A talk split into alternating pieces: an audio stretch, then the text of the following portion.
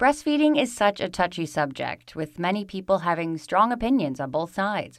So, today we are talking about all the benefits of breastfeeding and getting some tips to overcome some of the hurdles new mothers may face when breastfeeding their newborns.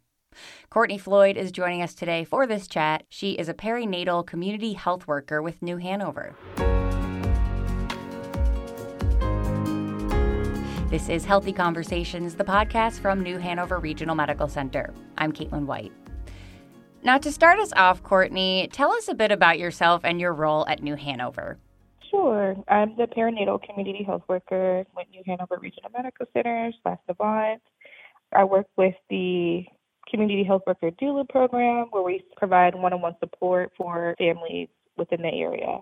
I provide one on one breastfeeding education in their home as well as newborn support for clients.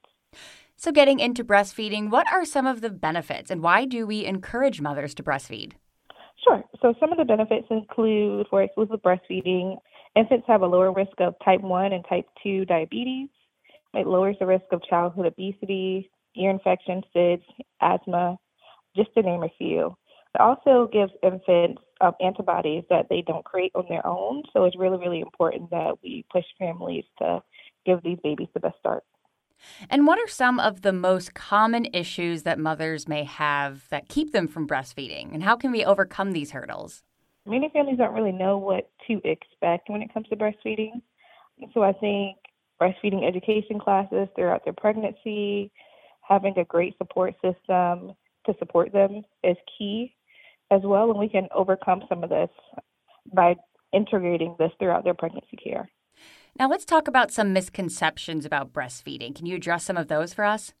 Research has shown that implicit bias among medical providers and the communities, there's a myth that African Americans don't breastfeed. So oftentimes there is less effort being made to offer breastfeeding support.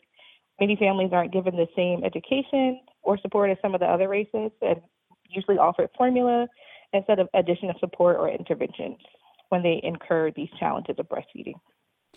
And wrapping up here, what are a few resources that mothers who have questions or maybe experiencing these difficulties, where can they go? Sure. My local hospital does have lactation staff in house, but many families are able to receive local support through their local WIC office. The hospital also has a lactation group as well that usually meets there. And then another great resource in the community is Chocolate Milk of Wilmington, which is a breastfeeding support group for African American moms. And there's also La Leche League as well. Great. Well, Courtney, anything else that we may have missed in this conversation on breastfeeding? Do your research and connect early with a lactation consultant or a breastfeeding counselor in your area. Well, thank you so much for your time today, Courtney, and helping out our new mothers listening. That was Courtney Floyd, a perinatal community health worker with New Hanover. Learn more about breastfeeding and women's health services at nhrmc.org. This is Healthy Conversations, the podcast from New Hanover Regional Medical Center. I'm Caitlin White. Stay well.